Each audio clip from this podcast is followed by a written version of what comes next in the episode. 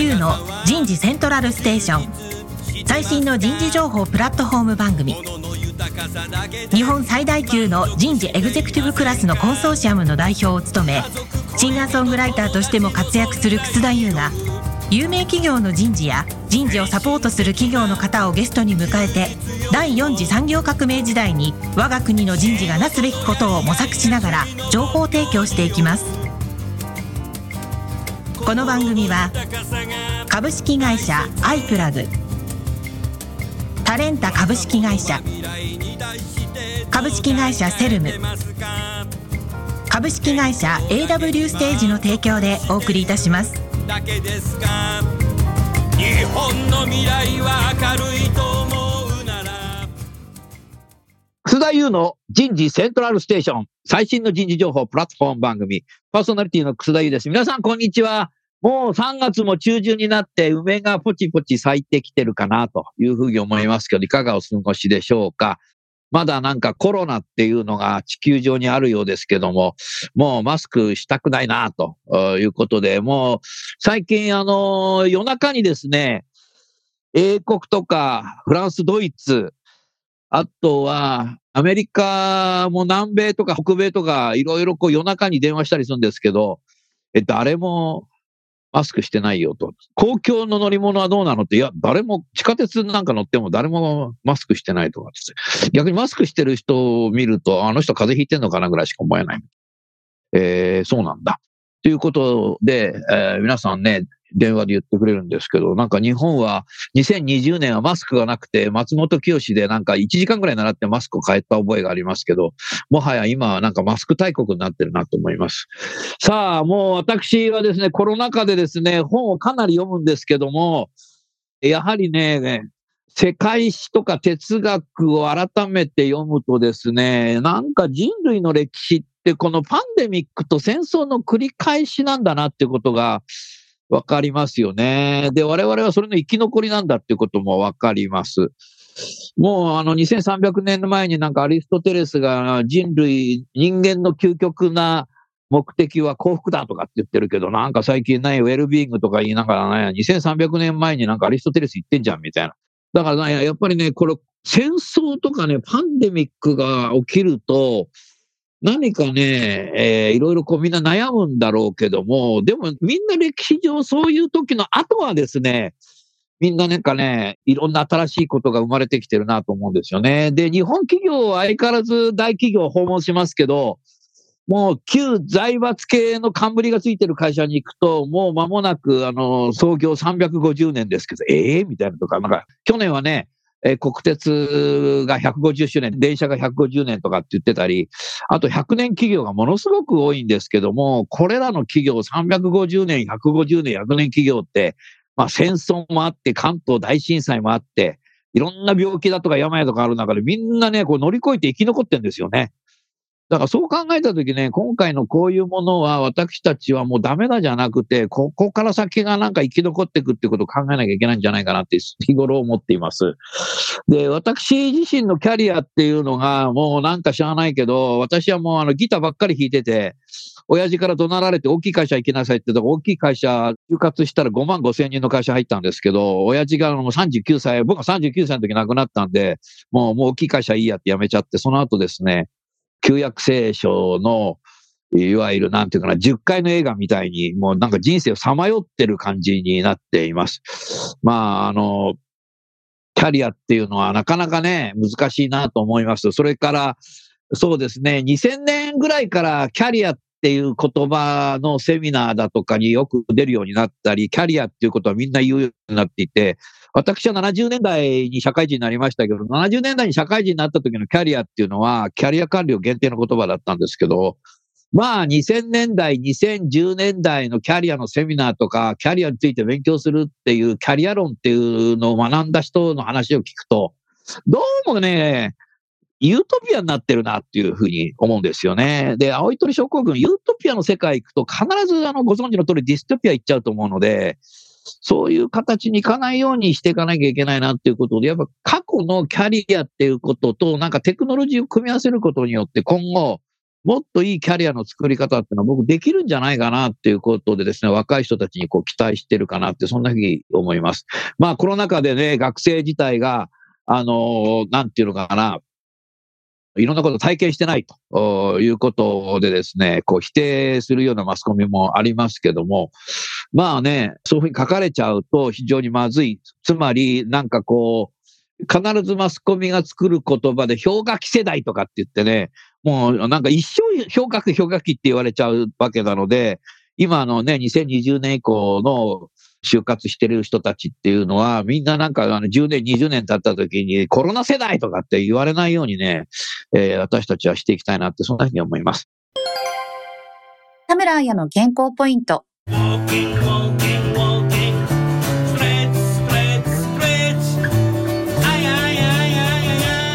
体を支える足の裏の筋肉、測定筋群。私たちの体が地面と接地する唯一の部分が足の裏です。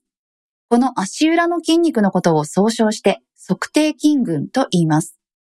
測定筋群は裸足で足指を使うことで鍛えられますが、現代人は靴を履き歩くことが減り、測定筋群が衰えています。衰えると足裏の土踏まずのアーチがなくなり、扁平足となり、地面からの衝撃を吸収できず足が疲れやすくなったり、膝や股関節、腰などに痛みが出てきます。足裏を鍛えるには、足指をグー、チョキ、パーにして動かしたり、タオルを指で手繰り寄せるタオルギャザーがおすすめです。体を支える足の裏の筋肉、測定筋群。え今日のテーマは、アイプラグとビジットテクノロジーズが見据える学生のキャリア選択のあり方になります。早速ゲストの方をご紹介いたしましょう。ビジットテクノロジーズ株式会社代表取締役 CEO、松本正さんです。松本さんどうぞよろしくお願いします。よろしくお願いします。続きまして、株式会社アイプラグ代表取締役 CEO の中野智也さんです。中野さんどうぞよろしくお願いします。よろしくお願いします。中野さん。はい。今日は東京にいるの？大阪にいるの？今日はですね、東京大崎オフィスにおります。昨日大崎でなんか飯食うんだとかって言ってたから、やっぱだ、まあ、東京にだね。あ、そうです。はい。もうあなたはさ、東京にいるのか、大阪にいるのかさ、はい。沖縄にいるのかがよくわかんないね、はい。そうですね。あの、瞬間移動してるんじゃないかぐらいいろんなところに移動する。社長をしてるのか、はい、テニスをしてるのか、はい。海釣りをしてるのかがね、もう俺ごちゃごちゃになっちゃってさ。そうですね。そこもよく言われます。どれが本業でどれが副業なのかよくわかんない。はい。あの、仕事が本業ですので、よろしくお願いします。本当ね、もう釣りが仕事でなんか自給自足してんじゃないかって。はい。勝手なこと言ってますけど。それも頑張ればできるかもしれないです。俺が買うよ、まず。直販で買うよ、俺。はい。さあ、あれ、今日さ、中野さん、あの、松本さんとの出会いっていうのを少し話しながらさ、少しなんか、あなたからストーリー考えてってよ。はい、ありがとうございます。今日はですね、あの、松本社長とのですね、出会いからスタートしたんですが、まあ、いわゆるあの、コロナによって就活のあり方がガラって変わっていったりとか、であと、ね、学生さんのこうキャリアの作り方ってガラッと変わってきたのもあるんですけど、これってもうちょっと前からですね、やっぱりどんどんこう変化していっている中ですね、まあ、弊社はあの、オファーボックスっていうこう新しい就活のあり方を考えていった会社なんですけど、えー、松本社長は OBOG 訪問であったりとか、であと、あの、デザイン思考の、えことであったりとかですね、あと、あの、キャリア大学とか、で、あと、あの、就職カフェの Hello VISITS、こう、いろんな、こう、事業を展開されながら、お、大岡山の東工大の前のマックの隣ね。あ、そうですね。はい。とか、あの、東大の店舗とかですね、まあ、たくさん全国もあるんですけど、まあ、そういった、こう、あの、学生の、こう、可能性を広げるような事業がたくさん展開されててですね、あの、お互い、あの、もう、以前から存在はよく知ってたんですけど、存在は知ってたもちろんです、もちろんです。そうですね。で、直接、あの、出会うことがなかったんですが、あの、昨年ですね、あの、ひょんなことから出会いさせていただいて、で、その中で、まあ、就職カフェの、あの、ハロービジっていう事業とですね、で、あと、学生さん、まあ、あの、1、2年生中心になるんですが、低学年から新たな、こう、自分のこう可能性を広げるためのキャリア大学っていう授業の、この2つの授業を、あの、まあ、授業上といただくっていうことになりまして、まあ、その背景とかですね、そういった話を今日はさせていただけるとすごい嬉しいなと思っております。なるほどね。ありがとうございます。松野さん、僕はあの、東工大によく行くんですけど、東工大大岡山の駅降りて左にあるんですよね。そうです本社のね。あれを、だから、そ存在は知ってるんですけど、もともとあれを作ろうと思った、なんか背景を少しお話しいただけますか？そうですね。あのまあちょっとこのキャリア大学とのつながりにもなっていくんですけど、一番最初にやったのを始めたのは実はですね、2013年にキャリア大学という NPO でですね、企業がキャンパスになるっていう形で、大学当時は初年度大学1年生だけで、はい。就活とは全く別で、うん夏休みに企業のオフィスに実際に行ってですね、でうん。企業の人と今でいうあの SDGs みたいなやつですね、社会課題についてどうやって解決すればいいのかってことを一緒にまあ丸一日かけてコラボレーションしてこう考えるっていうところ、おー、いいね。はい、そういう取り組みをやってまして、で、それが卒論書いた人もいるかもしれないね。で夏に結構、どーっと初年度3万人ぐらいですかね、全国が一あの1年生集まって、で、その時そうに、ですか。はい。で、社会課題を解くって時のメソッドとして、アメリカからそのデザイン思考っていう考え方を持ってきてですね。で、あこれを企業の人事の方にお伝えして、まあ、教えてというか講義をして、で、一緒に学生とそれを解いていってもらうという、まあ、活動をしてたんですけども、まあ、あの、それをやるとですね、すごく、あの、競争倍率は当時高くてですね、一クラスワークショップなんで40人ぐらいしか入れないんですけど、だいたい1000人ぐらいの応募が一クラスでですね。で、結局、ただなんかそのワークショップやった後に交流会みたいな、社員の話も聞けるみたいな話、キャリアの話を聞けるみたいなのもあったんですけども、なるほどそのワークショップなので人数制限しなきゃいけないと。で、やっぱり落ちた学生から、そういったワークショップ参加できなくてもいいんで、そういった社員さんの話を聞きたいっていう話が、こう結構あったんですよ。で、うん。あるまあそういった全国のそういった社会人の人が、その学生にキャリア感を伝えていくというマッチングサービスを、こう、アプリケーションを作ろうというところで、美術あの、共感でつながるっていう自分の生き方、ビジョンを、プロフィールを社員に書いていただいて、学生はつながったら実際に会いに行けると。ただ、会いに行く場所っていうのが、やっぱオフィスとかだけだとすごく管理が大変なので、であれば、学生がいる、その大学の目の前に、そういった会う場所も、を作ってですね。で、うんそこでもう、あの、学生と一緒にこう話したり、キャリアの相談乗ったりみたいなできるような場所を作ろうというところで、そういった美術を帯びたアプリケーションと連携した、そういったコラボレーションの場、社会人と学生が場ってキャリアについて考える場っていうのが Hello VISITS。これを作ったっていう、こういう経緯が実は順番にありました。はい。なるほど、素晴らしいですね。あのー学生さんと企業をブリッジする発想っていうのは今までもいろんなものがあったような気がしますけども、特に、ね、大学の前にあるっていうのはすごくね、お互いに敷居が低くなるだろうし、フラットな関係で会えるような気がしましたね。なんか学生がなんかきちっとさ、リクルートスーツ着てさ、企業に行かなきゃいけないとかさ、何時何分に来てくださいとかさ、とかね。えーなんかそういうような結構規制がある中でのなんか出会いっていうのは、まあ考えがちだけど、もうちょっとフラットで柔軟に会えるっていう場所っていうのはすごくいいなと思った。中野さんいいね、これね。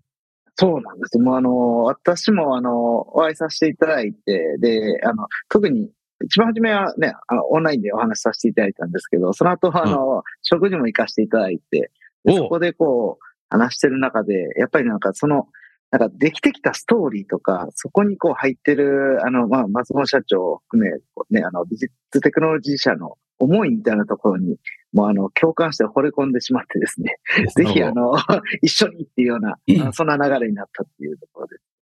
うん今日はね、少しさ、ラジオなので、えー皆さんがその学生と企業ということですごくこう考えながらいろいろやりながらデアデザインシンキングの話を入れても入れなくてもいいんですけども、このコロナ禍になって学生がやはり今までと違う悩みを持ってきてると思うんですよね。えーなんかそういうあんまりいろんなこと経験してないとかさ、オンラインで授業をやっ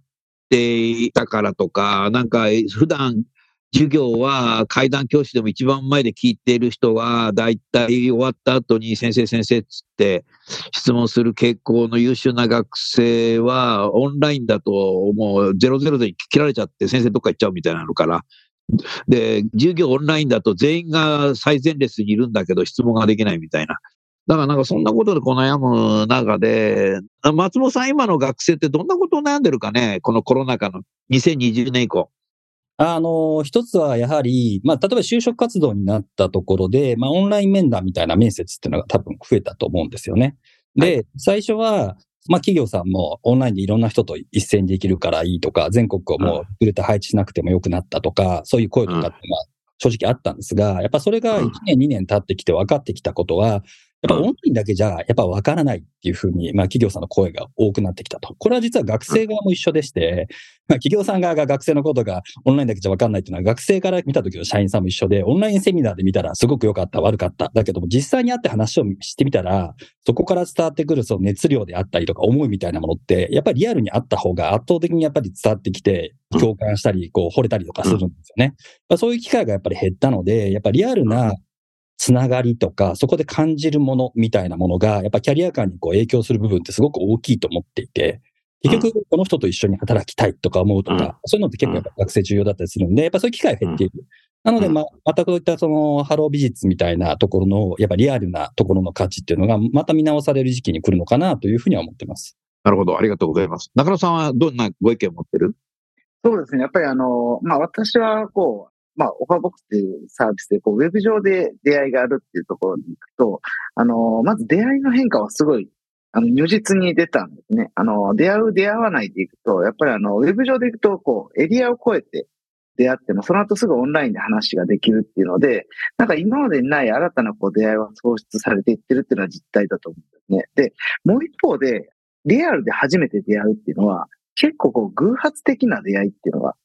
世の中たくさんあったと思うんですよ。全然計画はしてなかったけど、ばったり出会ったらすごいなんか相性良かったとか、そこでリアルで出会って、改めて興味を持つっていうような、こう、偶発性のところが減ったっていうのは、すごい、あの、大きなデメリットじゃないかなと思っててですね。なんか、利便性の先にある、あの、未来もすごいいいんですけど、ただ、偶発的に出てた出会いが全部なくなるのは良くないなと思うので、まこの二つのこう出会いの中、こうバランスとの掛け合わせみたいなところは、まあ、コロナ前とコロナ後で、かなりこうウェイトが変わったと思うので、まあ、こっから先って、なんか、あの、そこの中、本質的な価値、どっちもいい価値があったはずなんで、それってどっちがどっちの方が、あの、いい悪いというよりは、両方あっていいよね、みたいな世界に、あのー、まあ、よりこう、進化するっていうような感覚を私は持ってまして、そのあたりがこう、今後のこの、まあね、コロナももうすぐ、あの、収束というか意識がだいぶなくなっていくと思うので、その時に改めてなんかこう、出会いの価値っていろんなとこにあったよね。っていうところと、まあその社長が言われたように、こう、リアルであった方がより深く入れるところと、で、オンラインで会う方が手軽で数広く会えるっていう、このバランスも、なんかいろんなことが話し合われて模索されるんじゃないかなっていうふうになるほどね。ありがとうございます。松本さん、中野さんの話を聞いてて、僕が少しこう、思ったのは、やっぱ偶発性という言葉は、やはり、キャリア論の中でもこう出てくるし、イノベーション論の方にも出てくると思うんですよね。まあ、あの、かつてシュンペーターが生前に、やっぱり新結合だということを言ったのっていうのは、そもそも新結合する以前っていうのは、偶発に出会った人同士が考えてたこと。これが新結合してるっていうことなので、閉ざされただけで自分だけでイノベーションを起こすよりも、新結合した方がいいんだよ、みたいな形は、難しい文章の中からなんかこう、行間を読んでおくと多分そういうことがあるんだろうなっていう、そんな、改めて思いますよね。で、あのソニーが品川の本社に、今は横浜にもありますけど、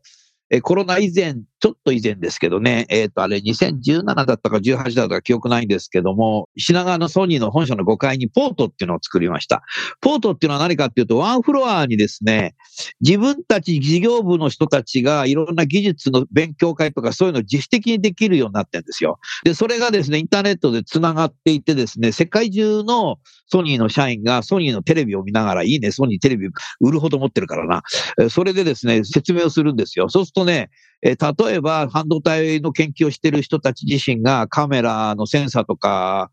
研究してる人が見る中で、それ僕の研究してるやつとその研究したやつがあれすると、こんなのできんじゃないのっていうのは当たり前にやってるんですよね。これはまさにね、いわゆる偶発性のある事業部横断的な研究者、技術者たちが、世界的な人たちが、いつでもこう、勉強会に自由に参画できる。で、これが人事や総務がなんかやりなさいとかって言っちゃうんじゃなくて、事業部の人たちが自分たちでこうやってるんですよね。だから、いわゆるイノベーションを起こすためにそういうことをやっていて、まあ、それだからってことじゃないんですけど、昨年2020年度の決算は、創業来最高益が出てますけど、やっぱそういう仕組みっていうのが、企業の中でイノベーションを起こすためには必要なんだけど、キャリアっていうところもやっぱそういうことっていうのが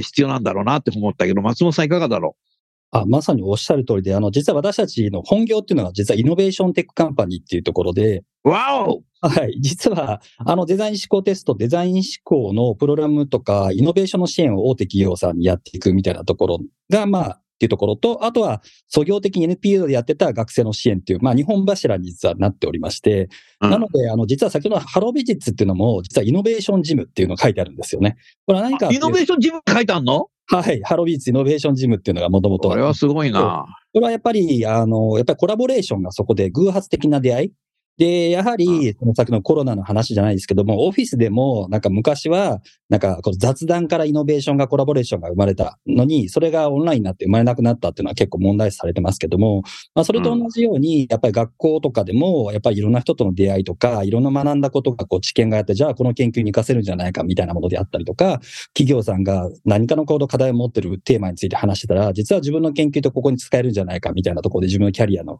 きっかけとか、自分が活かせる分野とか、興味の分野を見つけたりみたいな、そういったものをこう偶発的なこう気づきであったり、出会いみたいなのがあったのが、まあちょっと 減っちゃってるっていうのは、まさにあの、この企業さんの中だけじゃなくて、学生のキャリアっていうところの気づきとか、そういったところも多分本質は一緒なんだろうなというふうにはちょっと感じてます。なるほどね。リスターの皆さんね、やっぱり偶発っていうのは重要で、これま英語で言うとウィークタイなんですよね。やっぱりストロングタイ強い連結よりも、えー、弱い連結の方が重要だっていうことです。つまり、例えば就職活動をするときに、えー、お母さん何言うかっていうと、大きい会社に行きなさい。お父さんはリストラされたのよ。お父さんはほら、役職定年になっちゃったでしょ。お母さんはそういう可能性がある。だから血のつながっている人たちは、誘導の仕方がそういうふうになりがちです。でも血がつながってない弱い連結の人たちっていうのは、全くそこじゃなくなりますよね。えー、ここを改めてですね、えー、強い連結と弱い連結の違いっていうのは多分あると思います。だから、就職どこにするっていうのをさ、家族会議したってさ、俺はまあ大きい会社の方がいいだろう、みたいな形になっちゃうしさ、いや、まあやっぱりさ、公務員になった方がいいぞ、みたいなとかさ、親戚のおじさんも来ちゃってさ、やっぱりさ、親父の仕事ついた方がいいんじゃねえか？お前んとこは、みたいな形で言われちゃうと思うんだよね。だから、やっぱりね、血が繋がってる人だけじゃなくて、そうじゃないところで、偶然に会った人と知り合って気づくっていうのが重要です。そもそも人間っていうのは自分の考えっていうのはない生き物なんですよね。えー、自分の考えっていうのは、五感の中で特に目と耳からですね、自分の考えっていうのは成り立つと思います。従いまして、中野さんも松本さんもお母さんが産んだ時に、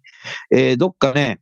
あの、樹海かなんかに掘り投げちゃったら自分の考えはないわけ。狼少年になってっちゃうと思うんですよね。だからちっちゃい時からお母さんとか親父さんの耳で聞いて自分の考えっていうのが出てきて、やがてこう目で本だとかインターネットだとか見て自分の考えっていうのはどんどんできてくるので、なんかあの、ね、在宅でずっと授業を受けてるとさ、もう親としか言えなかったりするとさ、なおさらなんかさ、血の繋がった人同士の中でなんかね、人生観語ってるみたいな形になっちゃうとさ、よくないんじゃないかなと思った。中野さんいかがですか、これ？そうですね。さっきのなんか強いつながり、弱いつながりってすごい、あの、印象的なこうキーワードかなと思いまして、私あの、自分の体験でいくと、あの、オファーボックスでサービスを思いついた時って、単純になんか困ってる時にひらめいただけなんですけど、記憶をたどっていくと、24歳ぐらいの時に、あの、仕事で体感したことと、うん、27歳ぐらいの時に体感したことと、うん、30歳の時に体感した3つの現象をつなぎ合わせてただけだったっていうのが、何年も経ってから分かったりしたんですよね。で、それって全く関連性がないんですけど、一つになったら、まあ、今までないサービスっていうふうに言われたりしたんで、なんか、それってこう、あの、まあ、何かアイデアを思いつく時もそうですし、キャリアを意識するとか、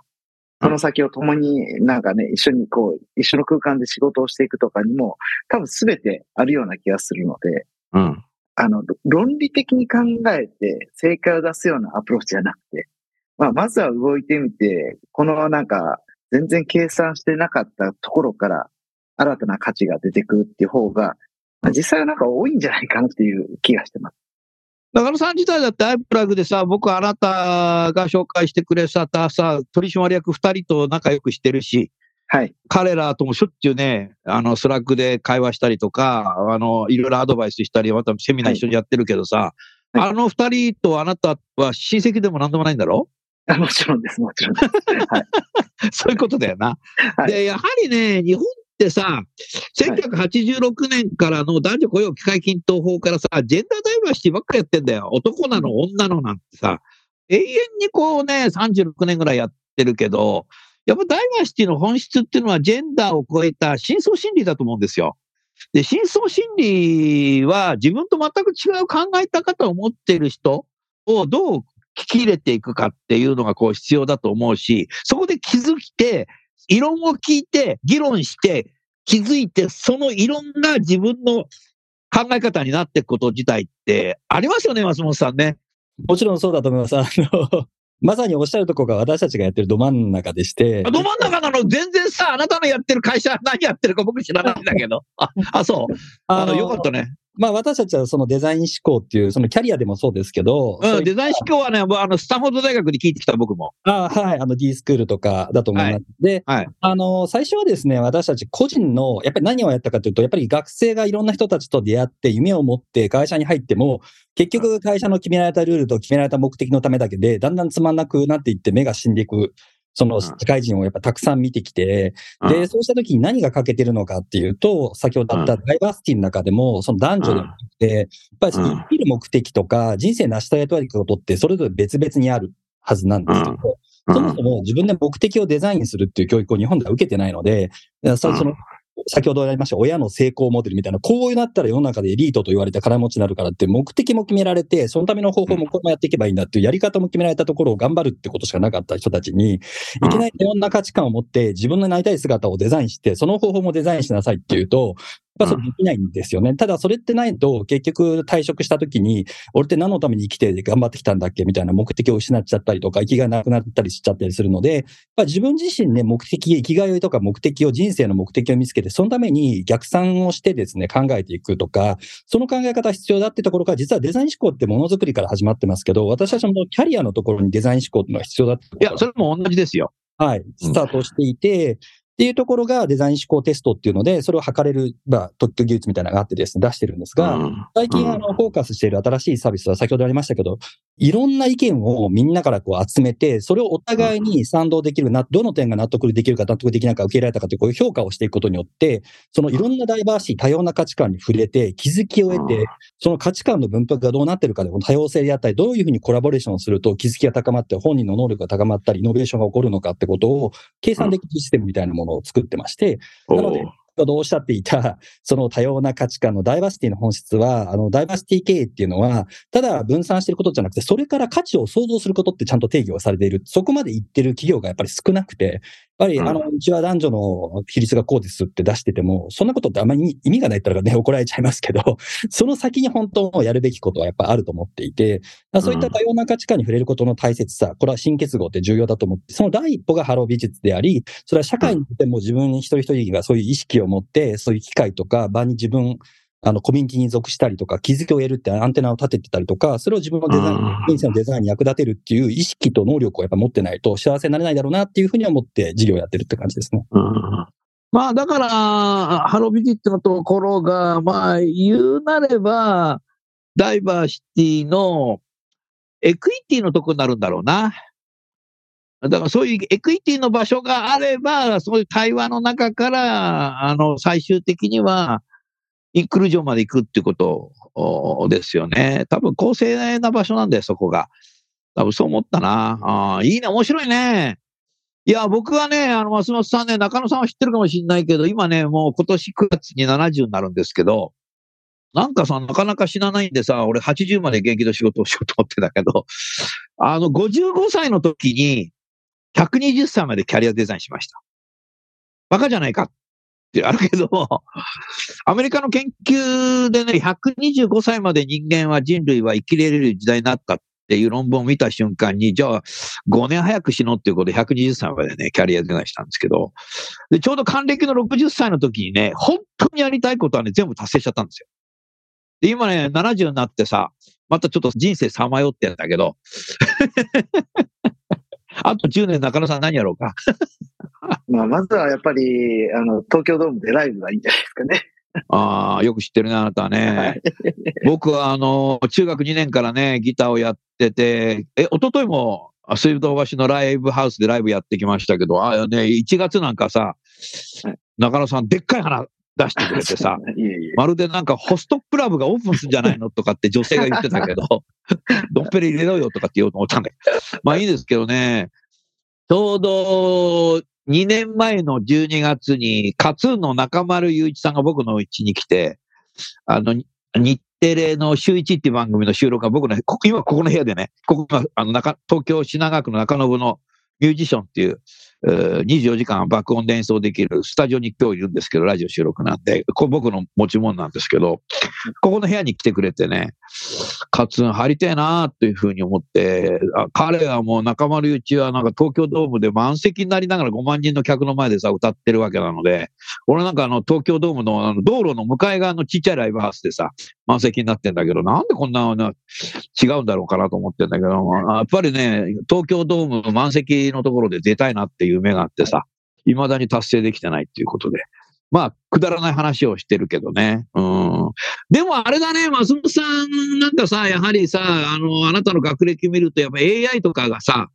これからやっぱそのキャリアとか学生と何かキャリア、デザイン思考とかそういうのなんかこううまくつなげるようなことをやってほしいな。あの、もともと私がこういったデザイン創造性に興味を持ったのは、そのゴードマンでやっぱりトレーダーをやっていて AI でどんどん自動化されていく中で、うん、あの、どんどん社員が、先輩がクビになってとか、人が削減されていく中で、それを見たときに、その人に残る価値って何なんだろうっていうふうにずっと考えていて、AI が出ていたときに、AI っていうのは人の感情、欲求を持たないので共感できないので、デザイン思考ができないので、問題を設定、問題を定義することはできない。ただ解くことはできちゃう。なので、解くところで勝負したら、やっぱりダメだと。ただ日本の教育っていうのは基本に問題を与えて解くとこしかトレーニングしていないので、これだと同じ領域でバッティングして負けちゃうと。であれば、もはや問いをデザインするっていうところの、やっぱり教育っていうのが必要だなっていうふうに思ってですね、それは創造性教育だって思って、その時に、まさまさにおっしゃる通り、私もで、あの、スタンフォードのところ D スクールとか行って勉強したりしてですね、それをあの、日本に持って帰って、日本で広めようっていうふうに思ったって感じですね。ああ、いいですね。いや、あの、キャリア、キャリア、キャリアっていうことで、キャリアを勉強して、キャリアを教える人に、人々はたかるんですよね。来るんですよね。で、そこに行ったりする。で、キャリアを勉強すれば言う勉強するほど、やはり自分って何者？自分って誰なの？っていうふうに、どんどんなってっちゃう人がすごく多いなっていうふうに思っていて、自分でキャリアをデザインしたり、まあ、転職するしないとかも含めて、えー、考えるっていうよりも、私って誰なの？みたいな形の方に行っちゃう人が、意外と多いなっていう人がいるなと思ってるんですよ。で、何かっていうと、私ね、ボランティアで、キャリアカウンセラーやってるんですよね。俺、こんなもの金取るべきじゃないと思ってるんで。で、かなりの人数今までやってきてるんですけども、中野さん、松本さん面白いんですけど、まあ人事が多いですけど、僕にキャリアの相談してくださいって言ってくる人だけしかやりませんけど、9割の人がキャリアカウンセラーの資格持ってるんですよ。ええー、それはびっくり。あ、あの、結構は通ってないけど、大体そうなんで、必ず聞くんで、えー、はい。あの、僕の最初の時の質問で、キャリアについて勉強してますか？なんかキャリアカウンセラーの資格とか持ってますか？っていうことで、ある程度インタビューするときに、持ってる人って言ったらやたら多いんだよな。うん、キャリアカウンセラーの資格取る人って、キャリア習うんだっていうことで、僕はさ、あんまり真面目にやってる中で、ね、ジョークでさ、鏡見て自分で喋った方がいいんじゃないのって言いたくなっちゃう時あるんだけどさ、鏡を鏡を鏡さん。私のキャリアはどうなりますか？みたいな。だからさ、だからやっぱりね、松本さん、中野さん、やっぱキャリアについてさ、こう議論していく中でデザインってことも言ってるけども、私って誰ってならないように、陥らないように、何かサポートするものがあって、それがなんか AI でうまい形で接してくれるものっていうのが僕なんかのもそろそろ必要なんじゃないかなと思ってるね。だから、こうやって事業をやる、考える、キャリア相談できる人はいいんだけど、その人自体がキャリアのなんかさまよっちゃってさ、なんかね、光が見えてないって感じですよね。だからもう僕のキャリアカウンセラー的なものの相談したときに、やっぱりね、お土産はね、懐中電灯でも配ろうかと思って。えー、あまりそうやるとちょっとジョークになっちゃうんですけど。じゃあ後半さ、中野さん。はい。松本さん何か質問してよ。そうですよ。あの、草田先生でめちゃくちゃこういろんな方をお会いされたの。松本さんもあのね、イノベーション世界とかずっと勉強されてると思うんですけど、いわゆるこう、偶発的な出会いから、なんかこう、新たな価値が生まれるっていうのは、なんかこれはもう大体みんな共通認識なんですけど、この偶発的な出会いを、まあ、例えばキャリア大学だったら、学生さんと社会人で体感する偶発的な出会いとか、で、就職活動も、あの、実際に、まあ、学生さんと、まあ、社会人の偶発的な出会いじゃないですか。で、これがなんか、低学年で来るときと、就活で来るときと、で、その先とかも含めて、なんかお互いに、なんかどんな価値があるのかなっていう、もう全然私も答えがないんですけど、なんかどういうものがあって、それってなんかもっとこういうふうに発展していくと、こう若い方たちのこう将来の可能性が広がるのじゃないかってことを結構ずっと考えてまして、なんかこういう感じでなんかディスカッションできるとなんかすごい嬉しいなっていうふうに思ってます。松本さんいかがですか？そうですね。まあ難しい問題であるんですけど、やはりあの、先生も多分ご存知の通り、やっぱりイノベーションが起こっていくって時に、立場の上下関係ってあってはダメで、やっぱりこう、ワークショップやる時もやっぱトークストレートにこう、お互いにフラットな関係でディスカッションして、お互いをレスペクトする関係ってやっぱりすごく重要だと思っていて、どうしても社会人と学生っていうと、学生は社会人はすごいって思いがちだし、社会人は俺たちが教えてやるみたいな感覚になっちゃってると、そのコラボレーションって実はフラットな関係ではないので、お互いがやっぱ社会人が持ってる経験の方が多いだろうか、ここを学ぼうであったり、逆に社会人の方が学生ってこういう自分にはない視点を持ってたりするから、それを取り込もうみたいな、お互いお互いリスペクトして大切にする関係っていうものがちゃんと作れるっていう、その場の設定っていうのが、よりそのコラボレーションの価値を高めていくための必要条件なんじゃないかなっていうふうには思いますね。うん、なるほど。フラットか。なるほどね。まあ、おっしゃる通りだよな。だから今、松本さんが言ったやつ僕なりに解説をすると、まあ、あの、今風な言葉で言うとサイコロジカルセーフティーであり、心理的な安全性で終わっちゃうんだけど、えー、っと、こんなものっていうのは明治時代からあったなっていうことで、えー、っと、文献的には、山下亀三郎さんが記者からインタビューされた時の答えだと思うな。えー、っと、山下亀三郎っていうのは、商船三井っていう会社が今あります。東証一部、あ、東証一部じゃない、東証プライム企業ですけど、えっと、商船三井は3つの会社が一緒になってるんですよね。そもそもで言うと、1つが、住友系の大阪汽船。それから三井物産系の商船事業部です。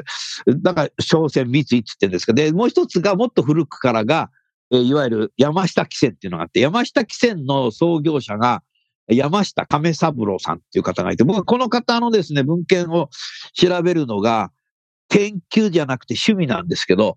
えー、商船三井さんの書庫にあるやつをコピーしてでも役員に言って送ってもらって、なんか後ろにある、僕の部屋の後ろにありますけど、まあいろんな企業のね、創業者のね、文献、書庫からあれしても、後ろに段ボールの箱にいろんな企業のがあるんですけど、山下亀三郎さんが生前に記者からインタビューされた答えがね、今の松本さんと中野さんの質問と松本さんが言ってくれたのの僕が解説できるかなと思ったのが、インタビューする記者がですね、亀三郎さんに、どうしてあなたはこんなに一人で会社を作って会社を大きくできたんですか？って言ったときに、優秀な諸君を取ったとき、取るっていう字は採用の際が書いてありました。多分、あの時代ですから、東京帝国大学だと思います。そこはわからない、今の時代は。でも、多分そこしかないと思います、当時は。東京帝国大学の学生を取った時に、この次が答えです。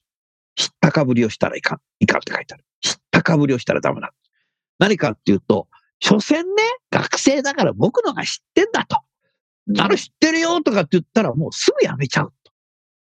知らないふりして聞かせて、聞かせてって言うと、おおこいつこんなこと考えてるの。すごいねっていう形で、知ったかぶりをしないで任せれば、いつの間にか彼らが会社を大きくするんだよ。その時に困った時だけ聞きに来なさいって言ったら、誰も聞きに来ないと。だから一つ、一言答え、付け加えるのが重要だってことですよね。だからつまり、野放しするんじゃなくて、権限以上っていうのは困った時には聞いてきていいよっていうことがセットになってないと権限以上にならないと思うんだよね。だからこの今の世界がね、サイコロジカルセーフティっていうのはブームになって日本企業がね、なんかね、若い人たちの話聞いてね、野放しにしちゃうんですよ。だからやめちゃうんですよ。困った時があるんだけど、任されてるから聞いちゃいけないんだと思っちゃう若者もいるんだけど、なんかこんなのはね、商船三井のね、えー、山下亀三郎さんのね、本をね、勉強すればわかるんだよね。でも中野さんもあるんじゃない？そういうとこ社長やってて。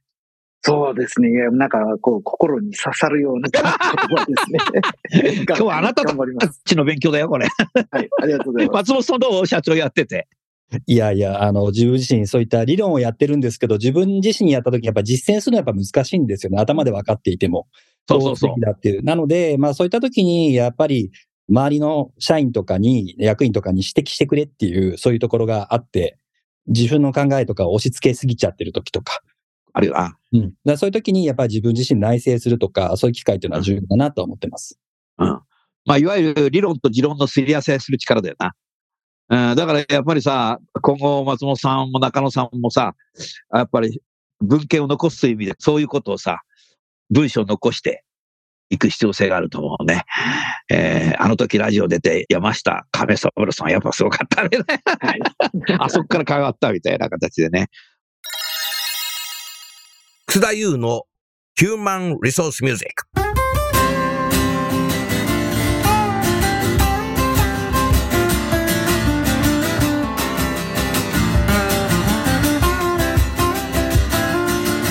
今日お送りする曲は、私のセカンドアルバムの中から、悲しきパターナリズムになります。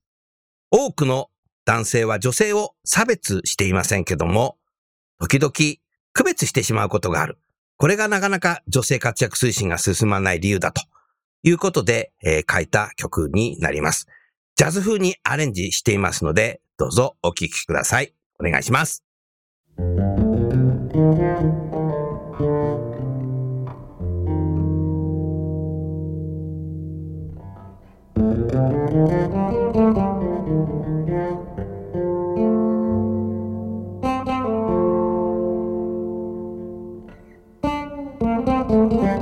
Mm-hmm.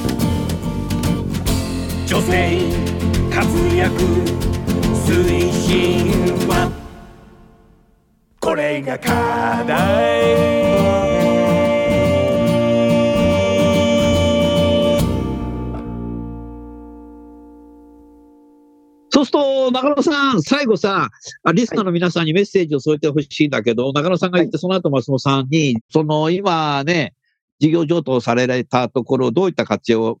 今後発展していきたいなと思ってますか？どうぞよろしくお願いします。あ、ありがとうございます。まず、あの、まあ、キャリア大学と、あの、ハロービジュって就活カフェ、二つあるんですが、あの、キャリア大学のところは、あの、先ほど言った、まあ、大学1年生、2年生と、あの、社会人とが、まあ、いわゆる弱いつながりを持つことで、なんか新たなこう、イノベーションっていうことを起こしていきたいなっていうのが、一番主としてまして、その場をどんどんこう、あの、拡大していくことで、若い人材のこう、なんか、その先を、あの、広げていけるんじゃないかなと。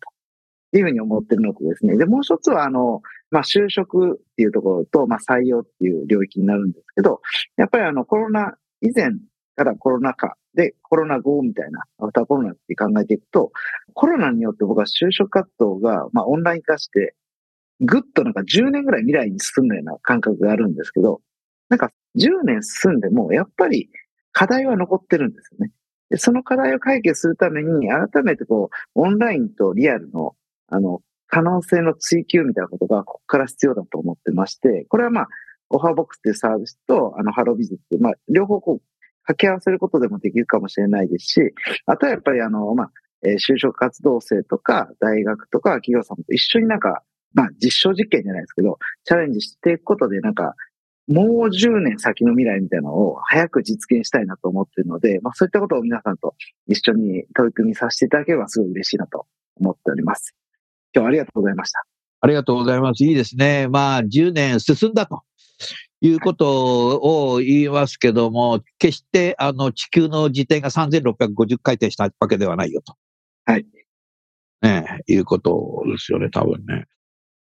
ありがとう。最後、じゃあ松本さんいかがでしょうか？リスナーの皆さんにメッセージをお願いします。はい、今日はありがとうございます。えーっとですね、まあ、私たちは創業以来、やはり一人一人がやっぱ創造性を持って自分の考えとかそういうのを発信していく中で社会をちょっとずつでも良くなっていく、そういった貢献ができるみたいなところっていうのがすごく自分が存在している価値とか働く価値ってものを自分がこうフィードバックを得られて、すごく楽しくなるんだろうなというふうに思って創造性を育んで、そういった人たちとこう、つながって社会を変えていく、それを実感できる、そういった社会を作りたいと思って事業を作ってきました。で、ただ私たちはそのキャリア大学とかハロービッツでそういう世界を作ってもやっぱり企業に入った後ですね、全然景色がガラッと変わってしまって、会社自体はダイバーシティ経営だとか SDGs だとかイノベーションだって言っていても、やっぱ社内に入ると実は全然実態は違って、すごくそこに失望しちゃって、会社辞めていっちゃう。そういった人たちも結構やっぱりたくさん見てきていて、まあそういった意味では今は本業というかですね、今注力するっていうところで、企業の中の変革っていうところをメインの授業にはしてるんですが、まあ決してですね、その学生のところとかを別にあの、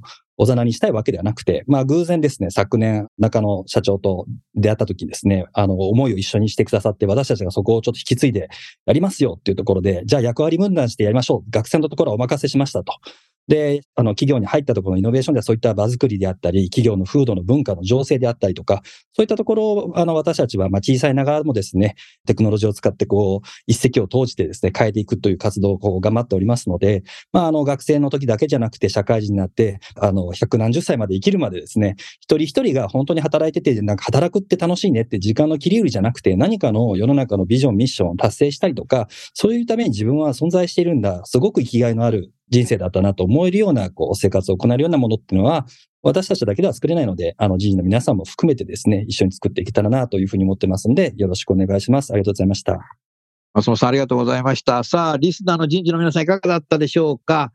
えー、このお二人の話を聞いていて、かなり好奇心のある方だなということで、やっぱり起業家っていうのはそういうことなんだろうなっていうのを改めて感じました。えー、皆さんの会社に入ってくる社員も好奇心があるからっていうことで採用している可能性っていうのはものすごく高いと思います。えー、皆さん、人事の皆さんも入社した頃は好奇心があったと思います。なぜ日本企業は好奇心っていうのはどんどん薄なれていっちゃうのかなというのが科学的にはわからないし、僕はそれが研究のテーマじゃないからわからないんですけども、えー、このコロナ禍で富士通さんが管理職登用試験をやめて、管理職を手上げ式にしました。そしたら2020年入社の人、女性が手を挙げて今管理職になってます。えー、電気連合的に言うと、入社して15年経たないと管理職にならなくて、上が使いてるから42、3にならないと管理職になれないっていうことが電気連合的な会社の基礎だったわけですけども、一気に、えー、2020年コロナ禍に入ってきた人がもう管理職になってる。または役職定年もぶっ壊しています。まあ、ジョブ型っていうことも含めてね、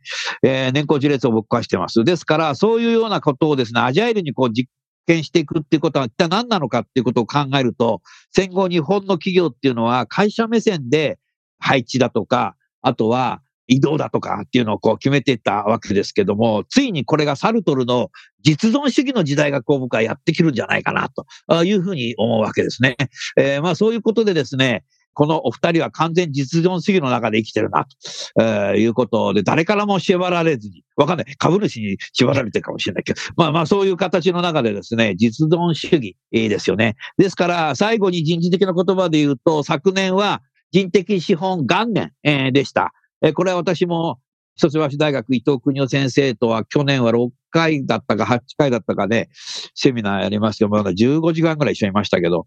今年はまあ人的資本2年ということで、まあ開示だとかいろんなことやって、開示なんていうのは、開示とか ASO なんていうのはデスクワークなので、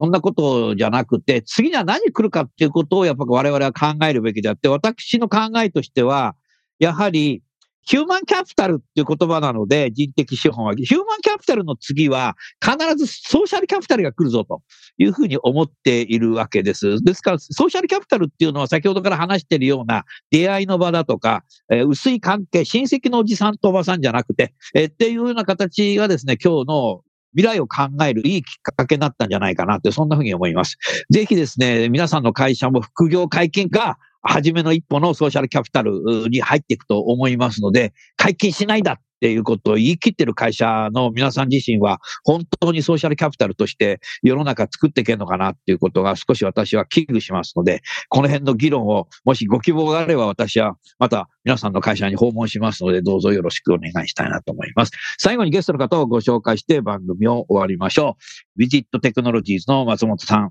えー、アイプラグの中野さん、どうもありがとうございました。りがとうございました。ありがとうございました。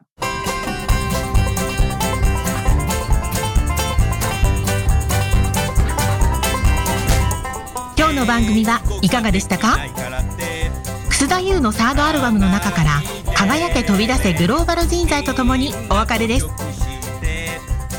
この番組は企業から学生に直接オファーを送ることができる新卒向けダイレクトリクルーティングサービスを提供する株式会社アイプラグワークハッピーな世の中を作るをミッションとし世界の HR テクノロジーを日本市場に展開するタレンタ株式会社。お客様と伴走しながら長期的多面的に経営進化を支援する人材開発組織開発のベストパートナー。株式会社セルム。職場でできるストレッチと質の高いウォーキングを提供する健康経営サポート企業の株式会社 AW ステージの提供でお送りいたしました。それでは次回もお楽しみに。